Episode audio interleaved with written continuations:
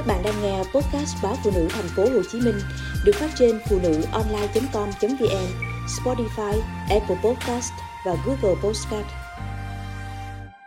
Chồng rất tốt với tôi, nhưng anh vẫn ngoại tình.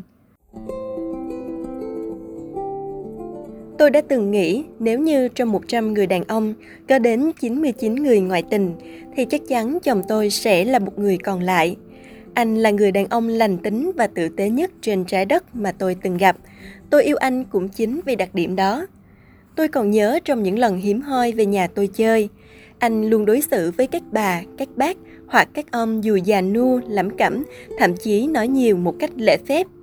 Trước mỗi câu hỏi của người lớn, dù xuất thân nghèo hèn hay họ hàng gần xa, anh đều nhiệt tình trả lời cặn kẽ, khi ông ngoại tôi ở bên giường bệnh và hấp hối vì căn bệnh ung thư đại tràng. Anh ngồi yên bóp chân, chuyện trò với ông cả tiếng đồng hồ.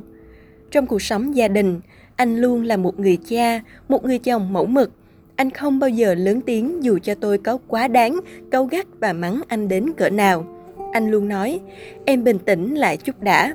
Những khi tôi sai mà chẳng chỉ trích nửa lời. Dù đi làm về muộn, anh luôn dành buổi tối về nhà để rửa chén, dọn dẹp nhà cửa và dạy con học bài. Tính anh sạch sẽ nên anh không bao giờ đi ngủ khi chưa đổ xong rác hoặc cho robot lau nhà chạy.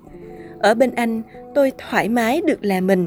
Tôi không phải cố tạo ra đảm đang, xinh đẹp hay dạy con giỏi. Anh cho tôi được phép làm những gì mình thích. Nếu tôi nói cần thuê người giúp việc, anh sẽ bảo, em thuê đi, anh lo tiền lương cho. Nhưng nếu tôi tiết tiền và muốn các thành viên trong gia đình cùng nhau làm, anh sẽ là người làm chính mà không kêu ca nửa lời. Tôi muốn đi làm, anh tôn trọng. Tôi muốn ở nhà chăm con, anh cũng bảo tùy em tính. Tôi luôn cảm thấy biết ơn cuộc đời khi có một người chồng như anh. Hôn nhân với tôi đã từng là một món quà thật tuyệt vời. Nhưng đời không như là mơ, chắc hẳn là một câu nói thật. Một buổi đêm, khi mượn điện thoại của chồng để xem nốt bộ phim, vì điện thoại của tôi bị hết pin, tôi thấy một tin nhắn dài bất ngờ được gửi đến. Em biết là không nên nhắn tin cho anh vào giờ này, nhưng em không ngủ được. Phải lòng anh, một người đã có gia đình là điều mà em chưa bao giờ ngờ tới. Mình phải làm sao đây anh? Em nhớ anh, nhưng có vẻ như ngay cả khi nhớ anh và bày tỏ tình cảm như thế này cũng không được phép em rất sợ. Tôi không biết phải miêu tả cảm xúc của mình như thế nào khi đọc được những dòng chữ ấy, chỉ biết là tim mình như nghẹt thở. Lấy lại được bình tĩnh, tôi lục tìm trong điện thoại của chồng, nhưng không có dấu hiệu nào khác khả nghi. Tôi thử nhắn lại, anh cũng nhớ em. Thì đầu bên kia gửi cho tôi một bức ảnh khiến tôi rụng rời. Đó là một bức ảnh selfie mà cô gái lạ đang chu mỏ, ôm chặt chồng tôi. Tôi gọi chồng dậy, Tôi đưa cho anh xem tất cả những gì vừa diễn ra trước mắt tôi. Anh im lặng, không phủ nhận cũng không thừa nhận. Tôi điên cuồng túm lấy cổ áo chồng hét lên. Nói đi, anh nói gì đi.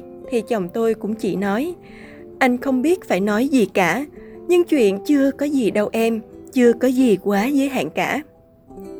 Từng lời chồng nói như càng châm ngòi cho trái tim tôi nổ tung chuyện chưa có gì mà còn um ôm hôn như thế, thì chuyện có gì là phải như thế nào nữa?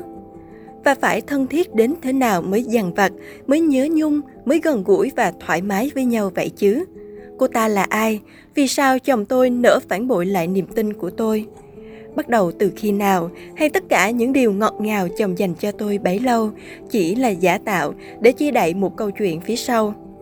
Tôi tra khảo, tôi vùng vẫy trong đầu đớn nhưng chồng tôi chỉ nói, anh xin lỗi, anh xin lỗi. Anh ôm chặt tôi tôi đẩy anh ra. Hết thật rồi, anh đâm tôi một nhát dao quá sâu anh ạ. À. anh tính sao với gia đình này đây? Tôi gào lên. Đến tận hôm nay, đã là gần hai tuần trôi qua. Giữa vợ chồng tôi vẫn là sự im lặng, mà không biết phải mở lời như thế nào. Cứ mỗi đêm, tôi lại nằm khóc. Đến sáng sớm đi làm, tôi lại cố dùng chiếc thì lạnh ấn vào mắt cho đỡ sưng nhiều người hỏi, tôi chỉ cười bảo, dạo này con quấy nên mất ngủ và phờ phạt đi. Chồng tôi đi làm về sớm hơn trước. Anh vẫn chủ động vào cơm nước, dọn dẹp và lo cho con. Tôi một mình vật vả với nỗi đau, không biết nên thù hận hay tha thứ. Dù tôi có điên cuồng chất vấn, chồng tôi vẫn không nói gì cả. Tất cả những gì anh nói là Anh xin lỗi, không có chuyện gì đâu. Còn tất cả những gì tôi biết là anh có một người khác bên ngoài. Tôi tự hỏi, nếu chồng tôi là một người đàn ông duy nhất còn lại mà cuối cùng vẫn phải lòng người khác, thì có phải tất cả đàn ông trên đời này đều ngoại tình? Tôi biết sống tiếp như thế nào đây khi hạnh phúc mình có trong tay đang trên bờ vực tan vỡ.